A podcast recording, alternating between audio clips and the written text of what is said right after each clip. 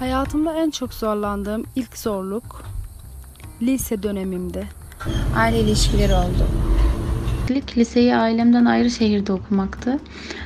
Bununla baş edemedim aslında. Hiçbir şekilde Ve bunun üstesinden gelemeyeceğim anladığım zaman Aile özlemi, farklı ortam, farklı insanlar, farklı kültürler. ama daha önce hiç bilmediğim bir ortam, bilmediğim şeyler. Fark ettim ki herkes aynı şekilde konuya yabancı. Bunun normal olduğunu kabul ettim.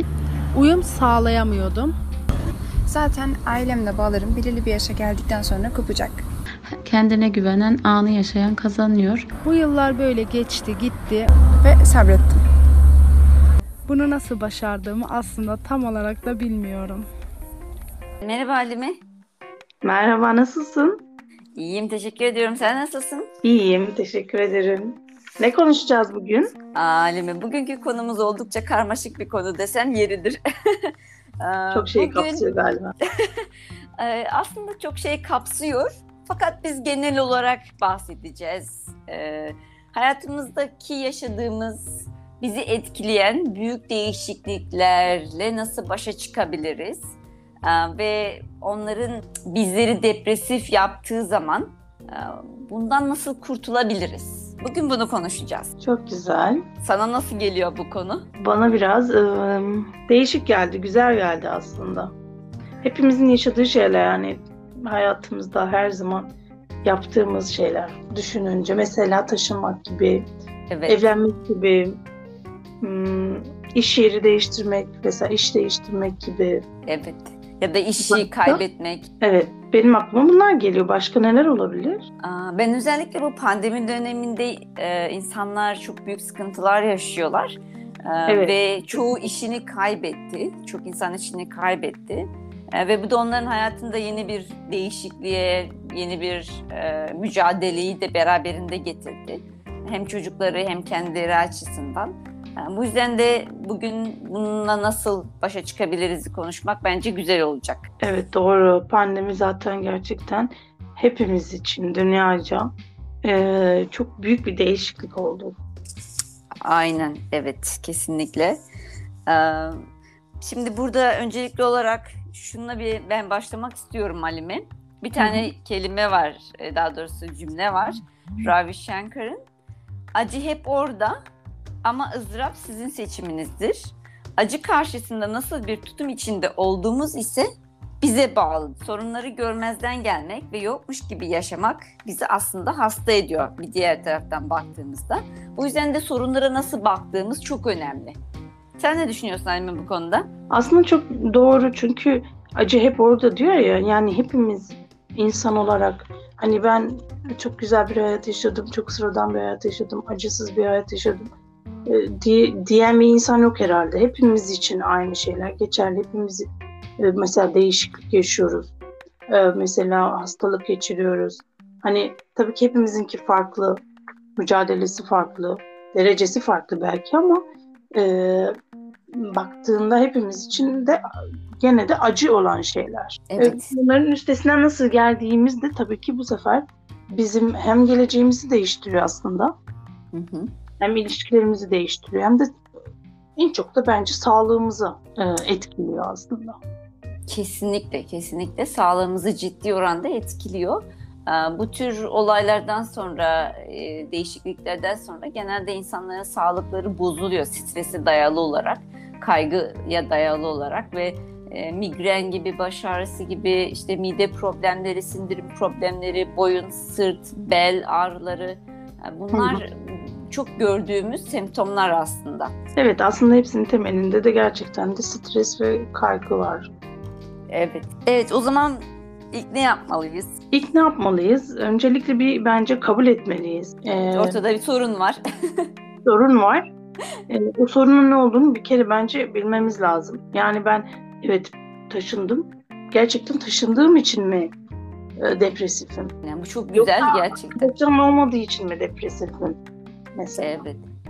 Evet. Ee, yoksa iş, iş yerimi de işimi değiştirdiğim için mi depresifim?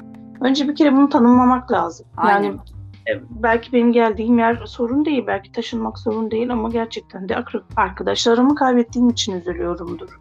Değil mi? Bu gerçekten önemli. Ee, niçin bir problem hayatımızdaki bir e, değişiklik bizi neden bu kadar etkiliyor? Bunu evet gerçekten tanımlamak gerekiyor. Sorunun ne olduğunu net bir şekilde belirlemek gerekiyor. Kendimize bunu sormak gerekiyor.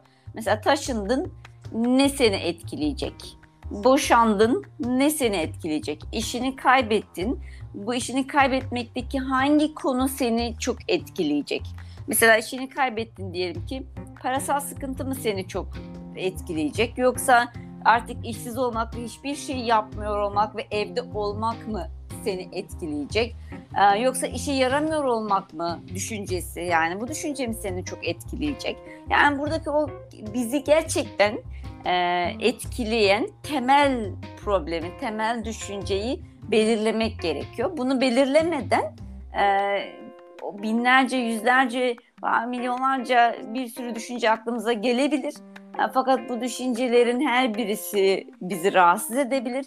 Fakat içinden cımbızla gerçekten problem olanı çekip çıkarmak ve onu incelemek gerek. Aslında daha önceki hayatımıza baktığımız zaman bence bunu anlamak çok daha kolay olur. Mesela e, yine taşımak üzerinden söylediğimde taşımadan önceki benim hayatım nasıldı? Aynen. En çok beni ne mutlu ediyordu mesela? Yani arkadaşımla olmak mı beni mutlu ediyordu? Dediğin gibi işe yaramak mı beni mutlu ediyordu? Ee, ya da para kazanmak mı beni mutlu ediyordu? Oradaki hani e, sosyal ilişkiler mi beni mutlu ediyordu? Bunu bildiğin zaman aslında hayatın değiştiğinde de neyin eksik olduğunu anlamış olacaksın. Kesinlikle. Senin neyin depresif yapacağını da aslında bileceksin değil mi? Evet. Evet. Belki Aa, o zaman e, çözüm bulmak çok daha kolay olacak tabii ki. Aynen. Bir de zaten burada problemleri çözülebilen ve çözülemeyenler diye de ayırmak gerekiyor. Bazı problemleri çözebiliriz. Çözeceğimiz problemlere şu anda ben girmek istemiyorum çünkü onun değişik aşamaları var. Ee, çözülemeyen ve bizim kontrol edemediğimiz şeyler var. Ee, mesela pandemi çözülemeyen yani daha doğrusu bizim çözebileceğimiz ve bizim kendi kendimize kontrol edebileceğimiz bir şey değil. İşimizi Evet, belli bir sebepten dolayı kaybetmek ya da anlaşamadığın için ya da belli bir sebepten dolayı boşanmak. Yani bunlar bazıları kontrol edemeyeceğimiz şeyler ve eninde sonunda hayatımızda İstemesek de olması- belki olacak şeyler. aynen istemesek de olacak olan şeyler. Böyle durumlarda şunu kesinlikle sormamak gerekiyor bence Halime. Neden ben? Niçin ben? Hep, niye hep böyle şeyler benim başıma geliyor? Ya ben ne yaptım da bunlar hep beni buluyor? Evet gerçekten bunu çok soruyoruz kendimize. En ilk sorduğumuz soru bu olabilir yani. Ee, hemen başlıyoruz değil mi? Hemen bunu söylemeye başlıyoruz. Evet.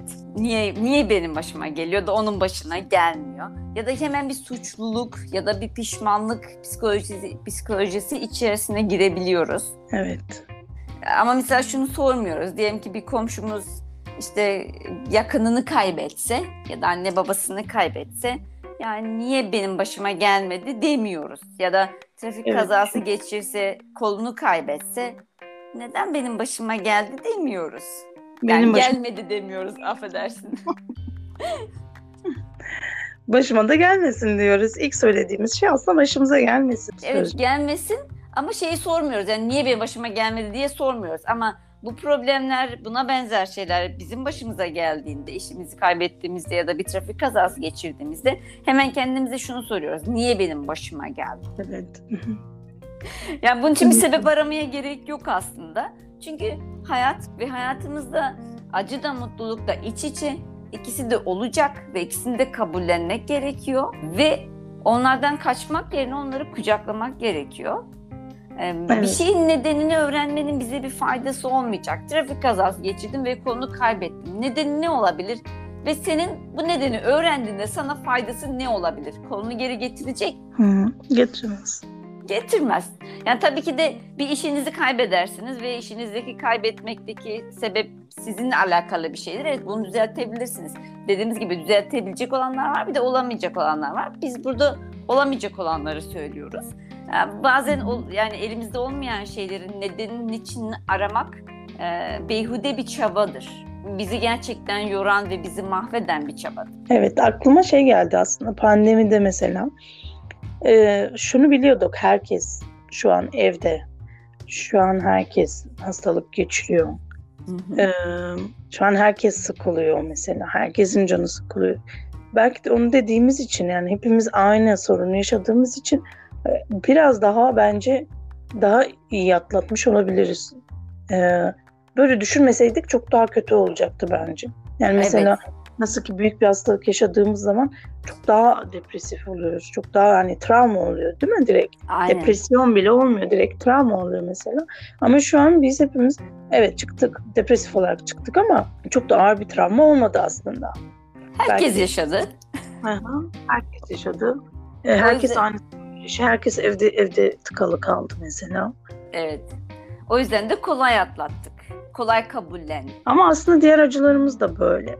Öyle değil mi?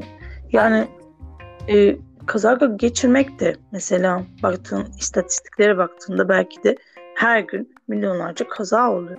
Ama bir kere başımıza geldiğinde bu sefer sadece benim başıma gelmiş gibi konuşuyorum. Değil mi?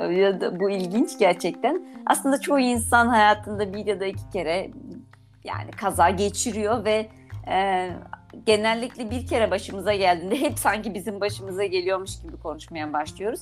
Fakat biraz incelediğimizde etrafımızdaki çoğu insanın aslında öyle ya da böyle kayıpla veya kayıp olmadan kaza geçirdiğini göreceğiz aslında. Evet aslında başına geldiğinde anlattığında bu sefer o zaman anlamış oluyorsun. Zaten herkesten duyduğun için evet şunun da başına geldi, bunun da başına geldi diye söylüyorlar bu sefer. Meğer ne kadar çok olmuş diyorsun o zaman ama ilk tepkimiz o gerçekten de. Evet, Sadece evet. geldi.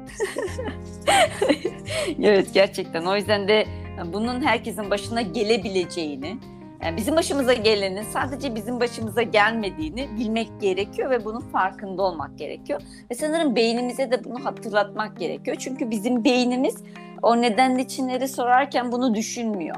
Ee, rasyonel düşünme kabiliyetini kaybediyor, akılcı düşünmüyor. O yüzden de bizim ona bunu hatırlatmamız gerekiyor, beynimize daha doğrusu. Evet, bu herkesin başına gelebilir. Yolda yürürken herkes ölebilir. Herkesin böyle bir olasılığı var. Hiç kimse bu olasılıktan münezzeh değil. Evet. Evet.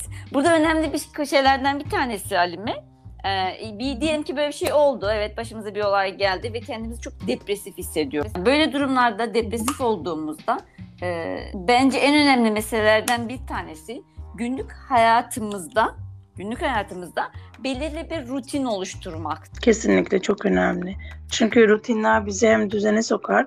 Biz düzene girdikçe aslında eee beynimiz de nasıl söyleyeyim ruh halimiz de düzene girmiş oluyor. Evet. Çünkü depresif bir ruh haline girdiğimizde bunu e, kesinlikle bence insanlar bunu not etmeliler.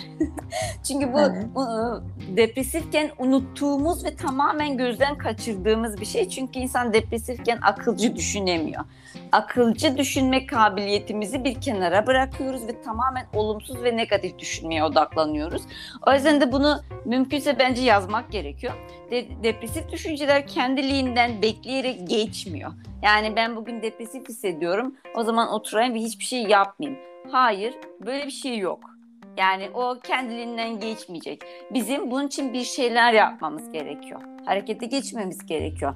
Dışarı çıkmamız, e belki evimizde bir temizlik yapmamız ya da kendimize güzel bir kahvaltı hazırlamamız ya da eşimizle, kardeşimizle, akrabalarımızdan birisiyle kısa bir yürüyüş yapmamız ya da bir hobi benzeri bir şey yapmamız gerekiyor.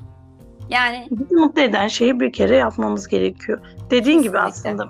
Ya ben şöyle e, karanlık bir suya benzetiyorum. Gerçekten girdiğinde hani ben kendi kendimi kurtulurum buradan diyemiyorsun. Hani bir, bir kere senin bir kere çırpınman lazım oradan çıkmak için. evet, Ee, yoksa gerçekten de batarsın. Gerçekten öyle bir şey. Yani depresyon bir süre sonra daha çok ağır sorunlara sebep olabiliyor. Hem dediğimiz gibi sağlığa, ilk önce sağlığa sebep oluyor. Ama zaten diğer bütün ilişkilerimize de e, nasıl söyleyeyim sebep oluyor aslında. e, depresif bir ruh haline girdiğimizde insanlardan kopuyoruz, uzak duruyoruz.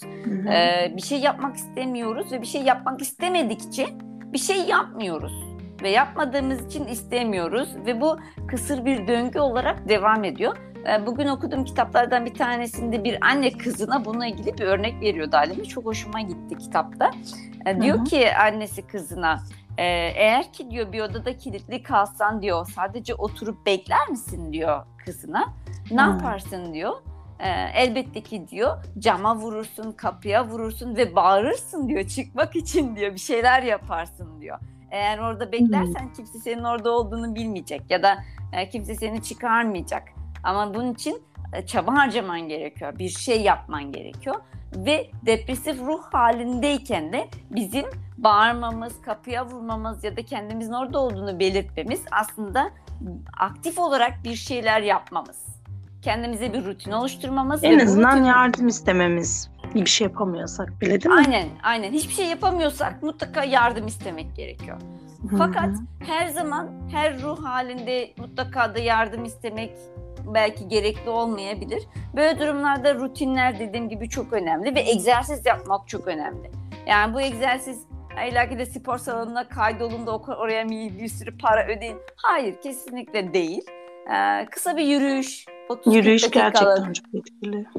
Aynen kesinlikle çok etkili. Kısa bir yürüyüş, yürürken belki tempolu koşabilirsiniz veya evde normal yapacağınız basit esneme, gerinme hareketleri çok basit hareketler bunlar ve her insanın okuldayken beden eğitimi dersinde hocalarının onlara yaptırdığı şeyler hı. aslında. Sadece onları bile yapsak bu bile gerçekten etkili. Yani 15-20 dakika bu egzersizleri yapmalı ve gün içerisinde boş kalmadan bir rutin oluşturmalı. Sabah kalktık, kahvaltı yaptık, sonra şunu yapacağım, sonra bunu yapacağım değil. Bunları mutlaka yapmalı. Evet kesinlikle. Ama şunu düşünüyorum. Çocuklar mesela çocuklar depresyonda olduğunu bilmezler. Kesinlikle. O, o yüzden de bu bizim bu durumları takip etmemiz gerekiyor değil mi? Evet. Yani anneler babalar bunu bir kere takip edecekler. Çocuğunu gözlemleyecekler mesela. Ee, çocuk her şeyi zaten davranışlarında gösteriyor. Uykusunda, yemeğinde, e, oturuşunda, kalkışında, konuşmasında. Ee, yani bebekler bile mesela stresli olduğunda daha fazla mızmız olurlar, ağlarlar. Yani bunu daha büyük çocuklarda da görebiliriz aslında. Yeter ki biz birazcık gözlemleyelim. Evet. O Onlar da yüzden de depresyona girerler yani. Çocuklar depresyona girmez diye bir şey yok aslında.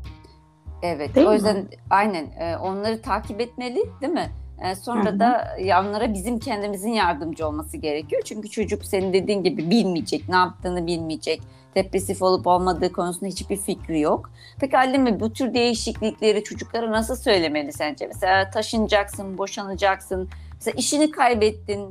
Artık e, çocuğuna istediğin her şeyi alamayacaksın mesela. Çikolata alamayacaksın ne bileyim.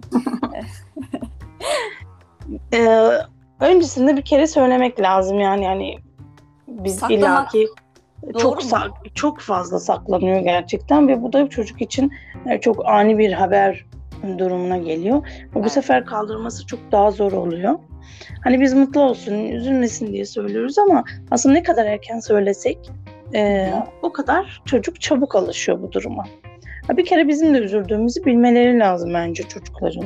Yani Hı hı. çocuklar acaba sadece ben mi üzülüyorum diye düşünebilirler. Hani e, mesela annem çok güçlü duruyor. Böyle bir şey oldu ama çok güçlü duruyor. Ama ben niye bu kadar üzgünüm diyebilir kendi kendine.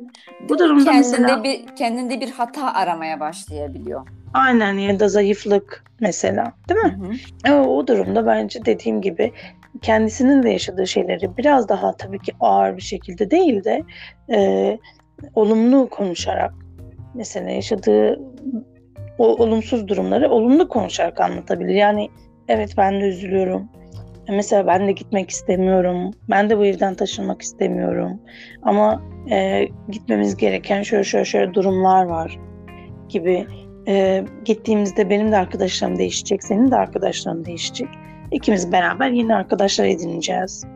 Ve bunun üstesinden gelebiliriz. Değil mi? Ve bu evet üstesinden gelebiliriz. Herkes insanlar her her zaman bir yerden bir yere taşınabilirler ve bu çok e, ağır bir durum değil aslında mesela. o zaman burada Ama gene de zorlanacağım bir durum olduğunda gene de gelip bana anlatmanı isterim.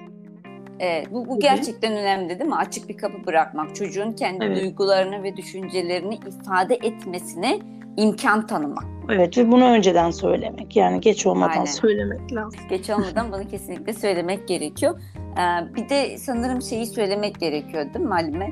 Ee, mesela çocuk e, anne babasının e, da zorluk yaşadığını bildiği zaman daha doğrusu bu tür olayların hayatımızın bir parçası olduğunu çocuklara ifade etmek gerekiyor. Hayatımız hiçbir zaman güllük gülistanlık, muhteşem, mükemmel ve bunlar hayatımızda olacak ve biz bunlarla büyüyeceğiz, biz bunlarla yaşayacağız ve bu o kadar da kötü bir şey değil. Evet işte bizim olayları nasıl karşıladığımızla da alakalı. Yani biz bunları ne kadar söylesek bile çok ağır bir şekilde karşılarsak bir olayı kaldıramazsak mesela hemen depresyona girersek yani çocuğa ne söylersek söyleyelim aslında boş. Biz kendi davranışlarımızla da göstermeliyiz değil Evet, mi? bu- aynen. Evet. Ee, bu çok önemli, doğru söylüyorsun. Çünkü bazı anne, anne babalar çocuklara evet doğru cümleleri kuruyor.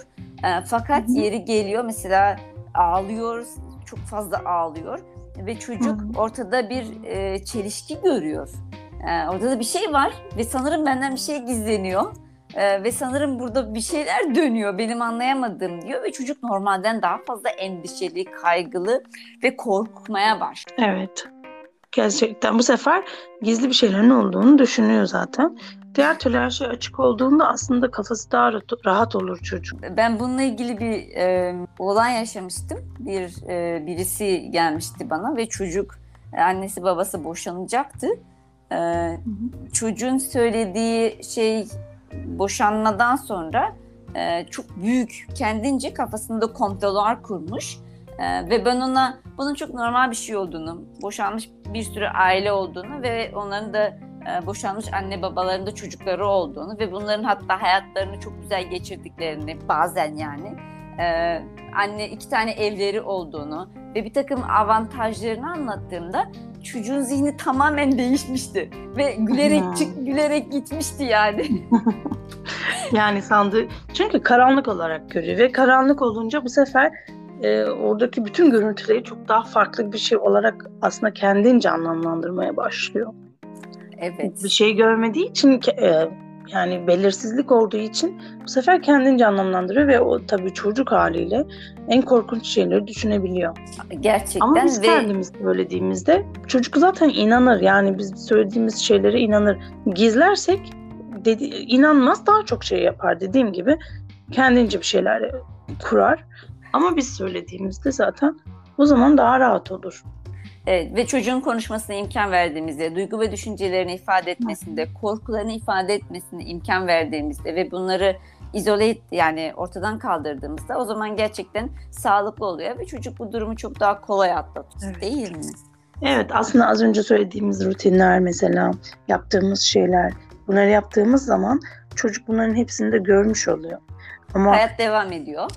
Evet hayat devam ediyor mesela işte annem ya da babam hobilerinden vazgeçmediler ya da şunu yapıyor yürüyüşe çıkıyorlar rahatlıyorlar ben de bu demek ki bunu yaptığım zaman rahatlayacağım Evet. diyebiliriz. Ama Aynen. diğer türlü bütün e, işte kaygısının ya da bütün stresini öfke ve e, e, nasıl söyleyeyim nefretle ya da sinirlilikle ortaya çıkaran bir insansa ebeveyni bu sefer o da bunu öğrenmiş oluyor. Öyle Evet. değil mi? O yüzden Aynen. bizim örnek olmamız gerçekten bu açıdan çok önemli. Bir kere gerçekten de kendi yaşamımızı biz düzenleyeceğiz.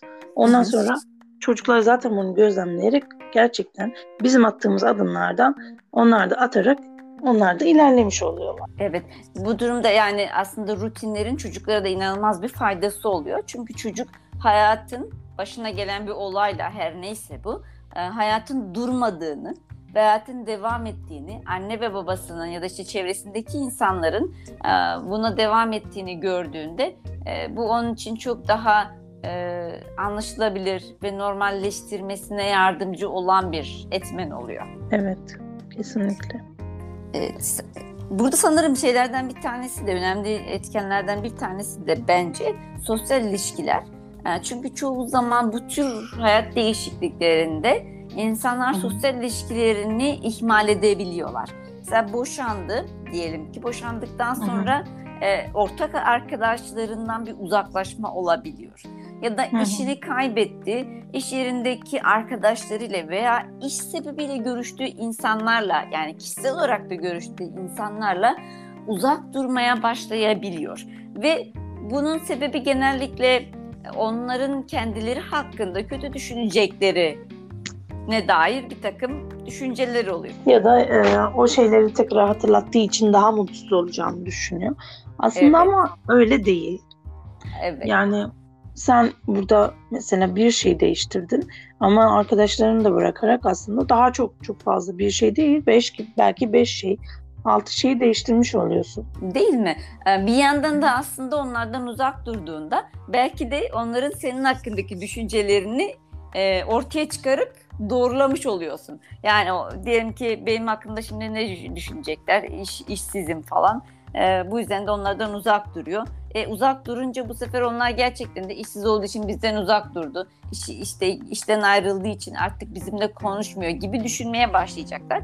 Ama aslında ilişkileri devam ettirsek bu hem bizim sosyal olarak daha iyi ve kendimizi e, mutlu hissetmemizi sağlayacak olan bir şey hem de normal hissetmemizi sağlayacak olan bir şey aslında. Evet çok doğru. O yüzden de sosyal ilişkiler gerçekten önemli.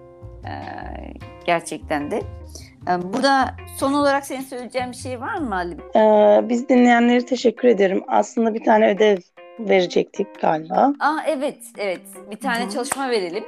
Ee, şimdi evet, elbette herkes hayatında her gün yeni büyük bir değişiklikle karşılaşmıyor.